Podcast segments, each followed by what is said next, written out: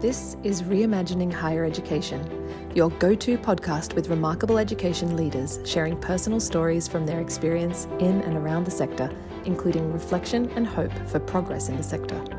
With your host, Sir Eric Thomas, former Vice Chancellor at the University of Bristol, President of Universities UK, and Chair of the Worldwide University Network, and now Studiosity Advisory Board member. Welcome.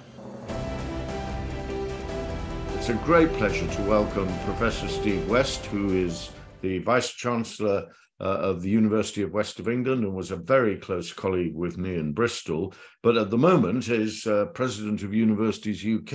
And uh, uh, I think what we're going to explore today is Steve's view from that position of the current status of UKHE, uh, and then perhaps in a, in a more imaginary situation, think what reimagining higher education might mean in 10 or 20 years' time. But Steve, a great welcome. And if you could give a little pen portrait of your career so far.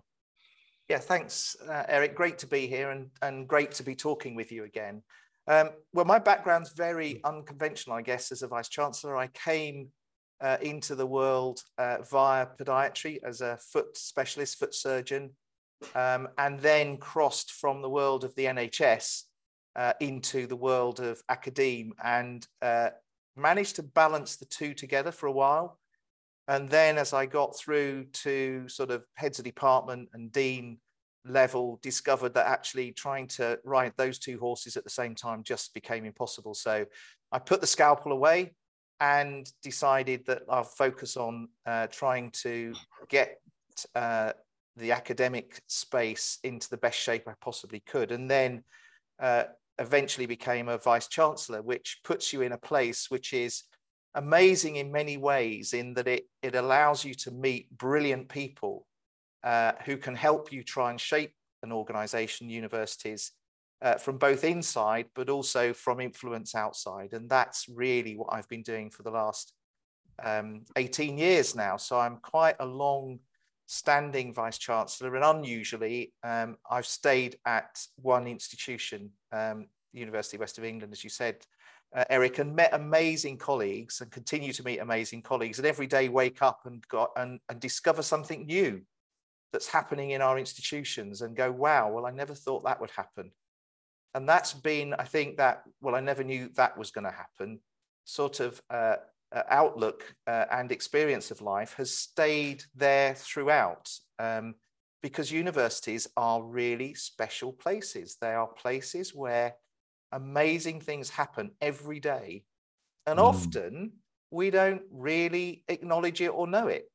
And yet that transformation, that that ability to, to move something forward and give people opportunity help develop them, allow them to thrive and flourish is the thing that gets me out of bed every morning. And I Brilliant. can honestly say, I've n- never woken up in the morning and gone, oh gosh, I've got to go there again. No, I have to say, I had exactly the same feeling when I was at Bristol. I remember um, pointing out to the good folk of Bristol that Bristol was the only city on the planet that had two surgeons as yeah. vice chancellors of its two universities. And, and that I pointed out to them the great thing that surgeons can do is make decisions because they have to make decisions and make decisions quickly. So I, am I'm not entirely sure how that went down, Steve, but. Uh... well, the thing is, once you've done the surgery, you can't really go back. Absolutely. anyway, our listeners will be beginning to wonder where the hell we're going to go next. So I Absolutely, better. Uh, yeah. better. So, how do you? I mean, it's a very, very fractious, very changing, very difficult world. I mean, when I think of the world I went into as vice chancellor in 2001, couldn't have been more different than that. How do you see the HE as it is now in 2023 in the UK uh, in the current environment?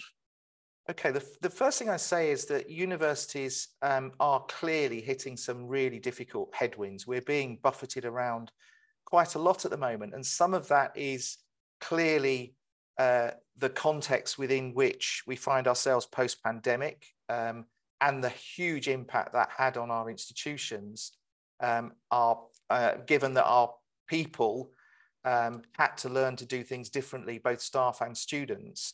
But also, I guess we're buffeting because globally the world feels pretty unstable at the moment um, mm. with climate change and with um, the um, global insecurities around um, um, the politics. All of that is clearly impacting on universities and how we think. And in the UK, we have our own sort of mini microcosm of uh, that, given the current, um, I think, quite uh, difficult home politics that we're dealing with. Now, universities have always had um, a set of relationships with, with politicians and different political parties and persuasions that broadly get along and broadly try and move things forward.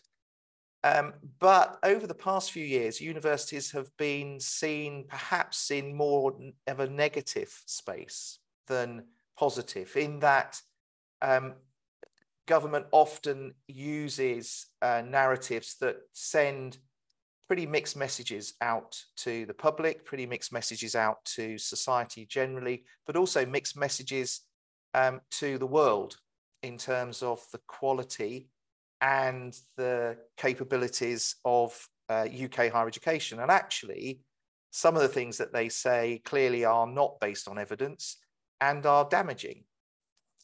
And I think the university sector as a whole is trying to work out how actually to work more effectively with um, governments uh, and recognizing that the devolved nations clearly uh, in the UK um, have uh, different nuancing. So Scotland and Wales and Northern Ireland and England, in terms of education, it's devolved, and therefore there are slightly different perspectives in each part of the, of the nation. But we're having to work hard, I guess, to present a positive view um, of higher education, and we should be able to do it really easily. There are, as I said, the UK higher education system um, is world class. There is no doubt about that. Whether we look at learning and teaching, research, and enterprise, we are the envy uh, of many other countries. And yet, that's not quite how it's presented in the press or um, in the, the, the political uh, narrative. We, I think, as a sector, are incredibly adaptive. We are, I think, incredibly innovative. Um, and we have been able to, I guess, work our way through some big, um, big challenges, COVID being one, where within 24, 48 hours of lockdown, we managed as a sector to turn everything into online. That's a huge um, mm. Uh, indication of just how resilient and how flexible universities are. Um, and of course, um, uh, many of our research intensive universities were front and center of creating uh, vaccines that we could roll out and support um, the globe in, in terms of our science and technology. But every university, I think, was front and center of their local communities and worked incredibly hard to support not only itself as an institution, but also to reach out beyond and support businesses and communities during a really difficult time. That's, a, I think, a very, very strong narrative that we um, maybe I have lost. The memory doesn't last very long, Mm. Uh, and now it's more about um, how we are delivering value for money, how we're delivering uh, uh, differently to different audiences, um, and how we can support our local economies um, in terms of skills um, and, of course, um, uh, knowledge. So the narrative's shifting a bit, and we're learning how to do that uh, with government. And of course, when we have conversations with government, we point out actually the commonality. There is a common purpose here. We want our, our education system to be the best, and we want to create opportunities and possibilities for society to engage and develop the skills that the country needs. Um, so, in many ways, we should be able to do that together more effectively than we are at the minute. It was one of the things that always slightly puzzled me. Um, because it, it didn't seem to matter what the political persuasion of the government is, is or was. There was always a slight, in inverted commas, suspicion around universities, and um, you know, on any on any objective criteria, universities are a fabulously successful part of the British economy, culture, life, education. You can't, but but uh, acknowledging that seems to be somewhat difficult for um, external agencies, and I'm not just talking solely about government and and I wondered if it was because they're, they're rather enclosed spaces which people don't normally penetrate. So they, they, they, they tend to be sort of slightly over there. And also, they're full to the brim of very clever people who don't mind criticizing and commenting on anything. So that, you know, and uh, I mean, it's amazing how often the word professor is in front of an expert on the television or the radio. You know, do you think that it, might be part of the suspicion of universities? It, it may be, although I think uh, uh, what's really interesting is all of those that are commentating um, probably have been to university. Sure. And that could be over a period of, you know, 20 years ago, 30 years ago, 40 years ago. So they they bring a little bit of their perspective, their baggage, if you like, or their experiences into the conversation. And they assume that nothing's changed. And of course, a lot's changed. Lots of universities, and I agree with you, we, we can sometimes look a bit remote and disconnected. But for the last, at least the last 10 years, universities have been actively trying to open up and bring communities into um, the spaces uh, that are called universities. That civic engagement, that piece around outreach and trying to encourage people to think of their universities as a resource, as a place to come to, to explore. And so I think that is slowly shifting. Um, but nevertheless, there is still this stand back um, them up the hill or them down the road and it's and it's a it's a bit of a challenge for us to make sure that we really are seen as part of communities um, sort of of and with rather than slightly to one side um, and we've got work to do let's be honest there's still work that we can do in that space but i do think that the more we start to to work in partnership with our local communities and recognize that our local economies but also for many institutions, the global economies that we're engaging with does add value to what the UK can offer. And universities, if we can find that sweet spot that does allow us to describe in a, in a meaningful way, not talk to ourselves, but actually talk to communities about what we can offer, what we can do together, and also what they can bring to us to mm. co create a different approach. No. Um, our universities now, our, our staff and students are incredibly diverse. They are representative of the communities that we live in, national mm-hmm. and international.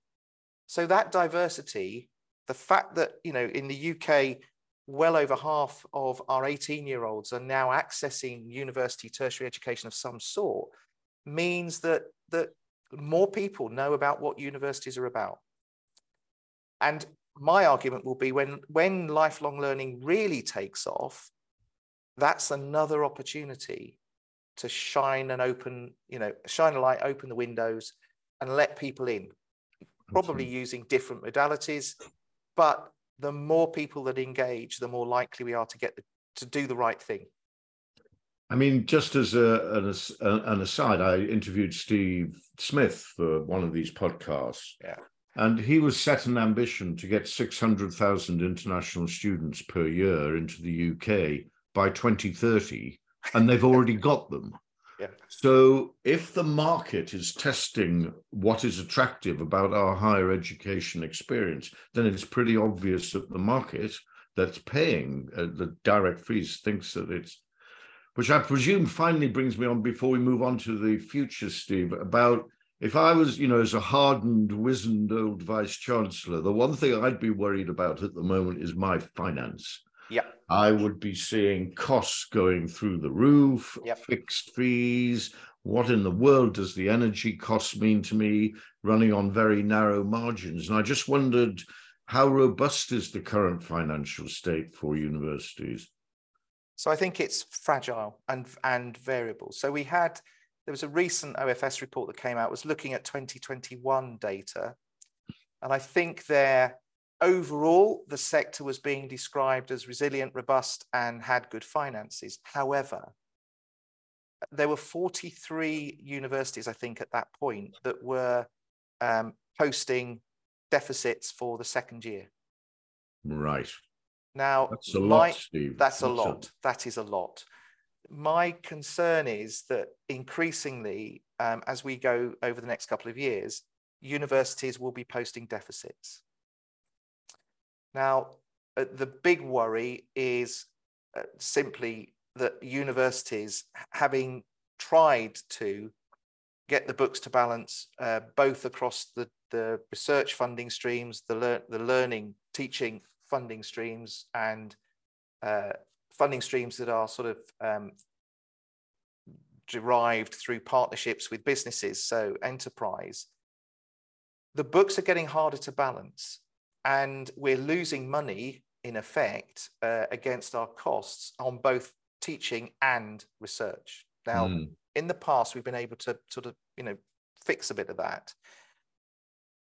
I think we'll see more universities go into deficit. I think the projections that take us out to 25, 26, 27 are really worrying. Um, and I'm certainly saying that as UUK president, that we haven't got a sustainable model. The business model that we all operate in the UK is, is not working um, and we'll see more universities uh, get into serious trouble. The, the global politics are such that actually we may have a big shock if certain communities start to not look towards the UK for higher education. These are the international student communities. That tap can get turned off very, very quickly and is completely out of our control. Mm. And I do worry that that when we look at the balance across, we have a home student income stream which is not keeping pace with inflation, 12 years of flat uh, fee. My understanding is that that fee is likely to remain the same until 2027. It's certainly in the in the doc in the legal environment till 2025, but no incoming government's going to have a chance to really get their heads around it. So I'm saying 2027. That's an eye-watering drop in the value of that fee. We will be hmm. down by 2025, we'll be just under six and a half thousand against the 9250. Roll it out further, then it's going to be near a six. We simply can't carry on with that model. Something has to give. Now, either our business model and de delivery models have to change significantly in universities, or we have to find ways of creating new income streams. And of course, that's not easy in an environment where people generally across the globe are becoming more and more price sensitive and more and more challenged um, with their local economies. So I'm I'm not I'm suggesting that we've got to find a different way of doing yes, some of the stuff that we're currently doing. Otherwise, we'll see universities fail. Um, we will see the need for mergers, and we will see some pretty difficult things happening in the same way that it's already happened in FE. Right. Which brings me on very nicely to the second half of the uh, uh, discussion, Steve, which is the one about um, the future. And uh, I always say that, you know, if you, one of the great things to do is to go to Bologna. I mean, to go to Bologna anyway, uh, food is beyond belief, you know, and all the gorgeous Italian wine but and to sit on the Via Zamboni, which is the road for Bologna University, which is the oldest university in Europe. And um, the I remember sitting on the Via Zamboni, probably having an espresso, looking down, and there were the students, you know, all milling around, and uh, you know, you can imagine the scene.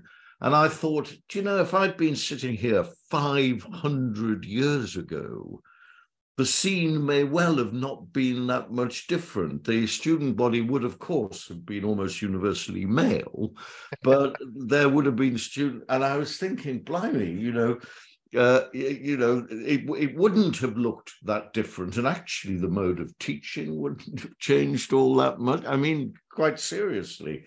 So, you know, is one of the 10 to 20 year scenarios that actually nothing much changes. And you have, of course, talked about the dynamic of the business model.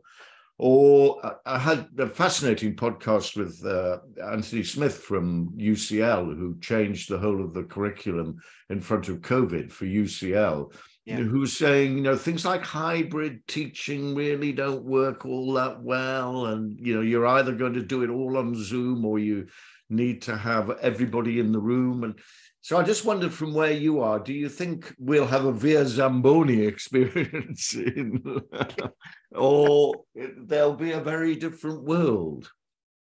I'd, I'd love not to come back from Bologna, by the way. that, that, does feel, at the moment, that feels the place to be. Um, but I don't think it's reality for most universities in the UK. Right.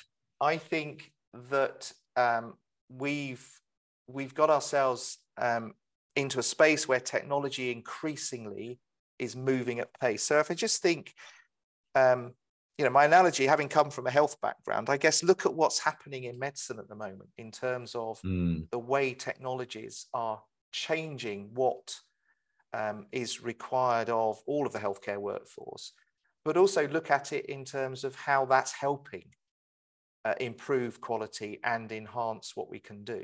So I think the genie's out the bottle. Um, the the the pace of technology, the pace of um, expectations from students in particular who are looking for more personalized education, for more just in time education.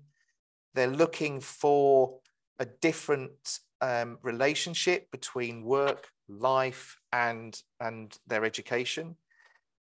That's, that's difficult to sort of unwind um, because it's around us. All everything that we touch and engage with in our personal lives is signaling the world's changing and changing very fast. That's one of the challenges for us is the technology curves are exponential. They are just running away. So what is it that universities in that space can hang on to?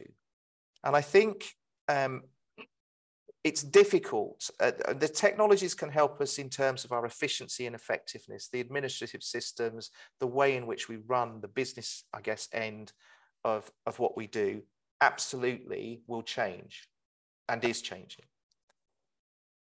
The bit that's special about universities is that place and space where we all come together, staff and students, in an environment which is, you know, very human in, in many senses, that social collision, that sharing of ideas, that um, discussion and debate that takes you to places that aren't necessarily planned.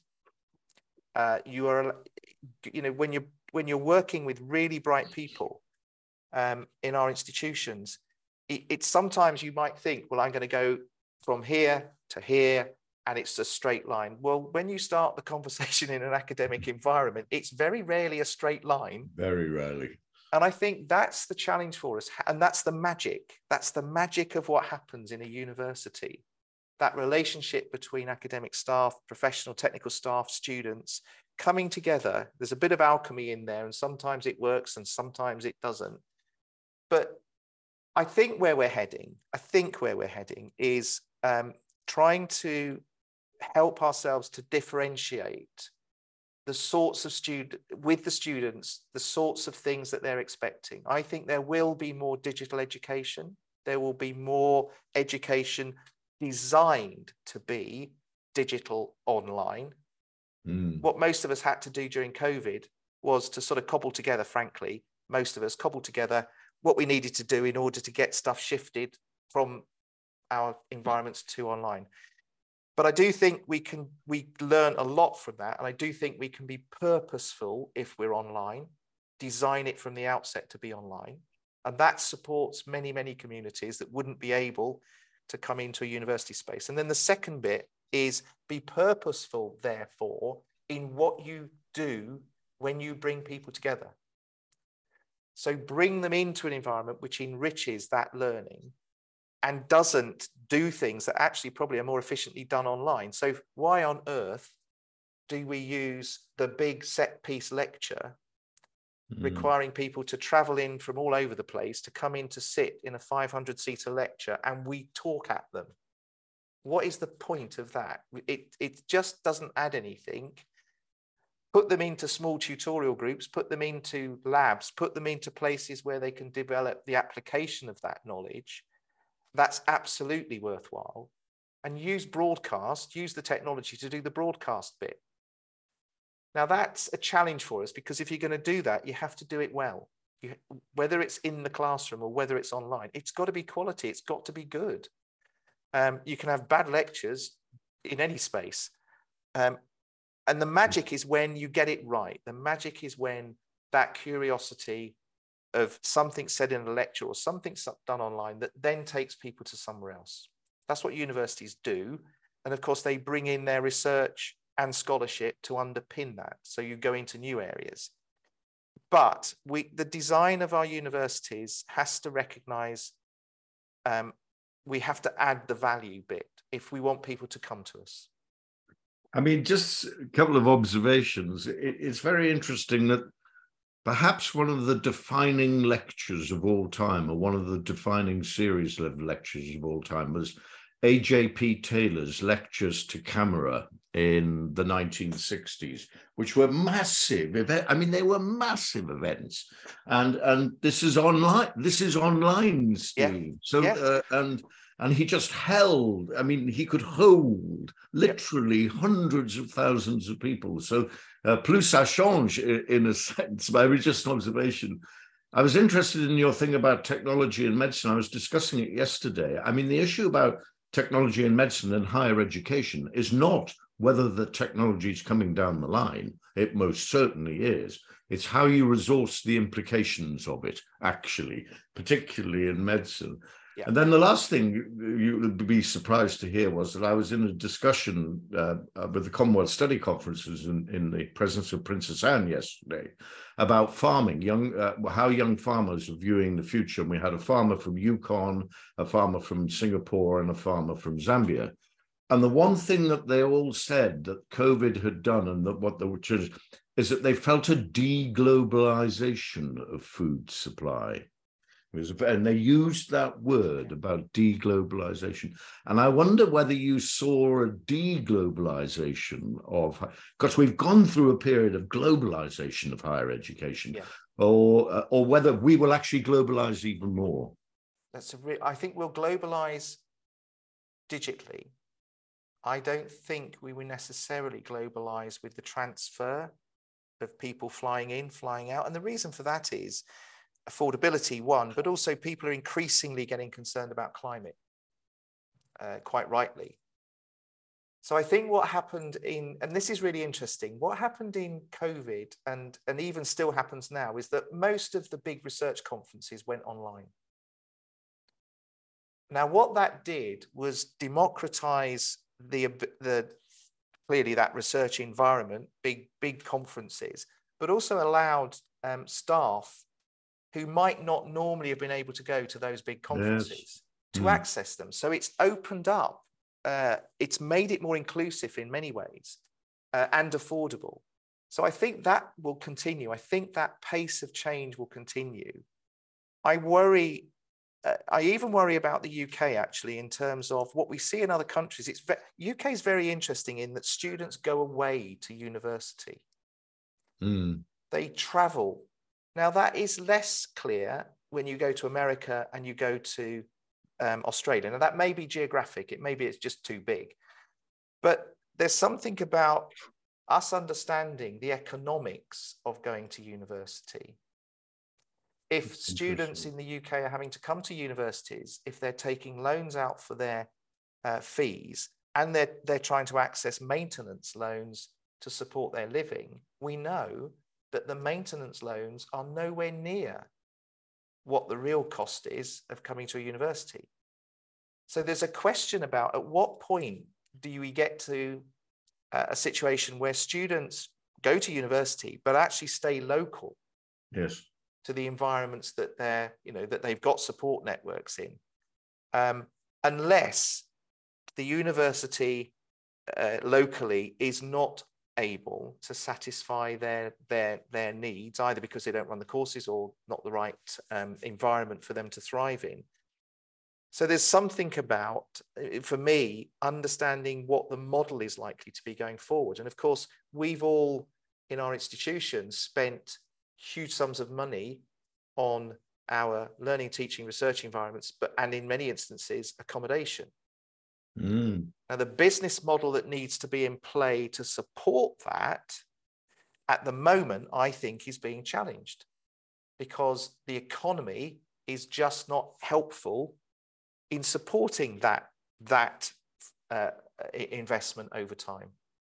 I mean, Steve, I, I spent a couple of years in Sydney a long, long time ago. You know, if you're a Sydney sider, you go to Macquarie or the University of New South Wales or the University of Sydney, or you go out to the university the west in the western suburbs in Parramatta. Yeah. You know, 93% of the undergraduates at Penn State University come from the state of Pennsylvania. Yeah. It's as, as simple yeah. as that. And I did think that the number of students coming from within 75 miles of their university here in the UK was growing by sort of a percentage point a year. And and you're you're quite right. We will have to think a little bit more about local versus uh, bringing people. I mean, it's already happening in a sense, Steve. The University of Bristol really got very, very, very, very few applications from north of Birmingham. Yeah. You know, the, the days when people came down from the northeast to go to Bristol uh, uh, uh, seem to be disappearing. Um, and I suppose that, there's going to be a tension between, you know, the, the, the, the need for undergraduate and graduate education rising and the capacity of the individual to afford that uh, education. But if they don't afford that education, how much it hamstrings them in the job market going forward. Exactly, exactly so. And I think that that is in part why the lifelong learning piece has to be, if we just think about jobs that are being created now, in 20 years' time, there's going to be a whole raft of other stuff that's been mm. invented. Mm. So, lifelong learning for me is now a reality. You have to be, students are going to have to reinvent themselves and keep themselves up to date as they progress beyond graduation from the from the undergraduate into the job market where they are going to have to continue to shift and change. Now, that's likely to be local. Yes. But they're unlikely to travel somewhere to do that. It's either delivered locally or it's online. Simply won't afford to do anything else. I think the other thing is that the differentiation of universities, if, only, if I had one wish, I'd get rid of league tables. And that is not because I don't, you know, league tables have a place, of course they do, but they skew and I think um, suppress innovation, creativity, and differentiation. We all do broadly the same stuff. That's madness. We actually need to start getting a different flavor in different places and recognize that the strengths of universities are going to be different going forward. Play sure. to the strengths. No, I, I, I, absolutely. Um, what is it? It was Howard Newby who said that it was uh, that there were two things about the English. Uh, the first thing is that um, they're the only people who would still have the phrase "too clever by half," which I thought was brilliant. Or ideas above their station. Their station, yeah. Uh, and secondly, that we can turn diversity into a hierarchy at the drop of a hat and that we're brilliant at doing that. We, we are world class at that. We are world class at that. And it's that recognition of diversity. Steve, our 35 minutes is up, and we could have this conversation for another hour and a half, as you know. Um, and it's been brilliant to talk to you again. And we must somehow do that halfway between South Hampshire and uh, Absolutely. Once, once you've relieved yourself of the burden of presidential office. But thanks so much for that really insightful discussion. And uh, I'm sure our listeners have learnt a lot from uh, and possibly would be speculating themselves as to what the uh, university sectors globally, nationally will look like. I hope they do, because that's what we need. Yeah. Okay, Steve, all the Thanks. best. Thanks. Thanks, Thanks very Eric. much. Visit studiosity.com slash students first for the next Students First Symposium, an open forum for faculty, staff, and academics to candidly discuss and progress the issues that matter most in higher education.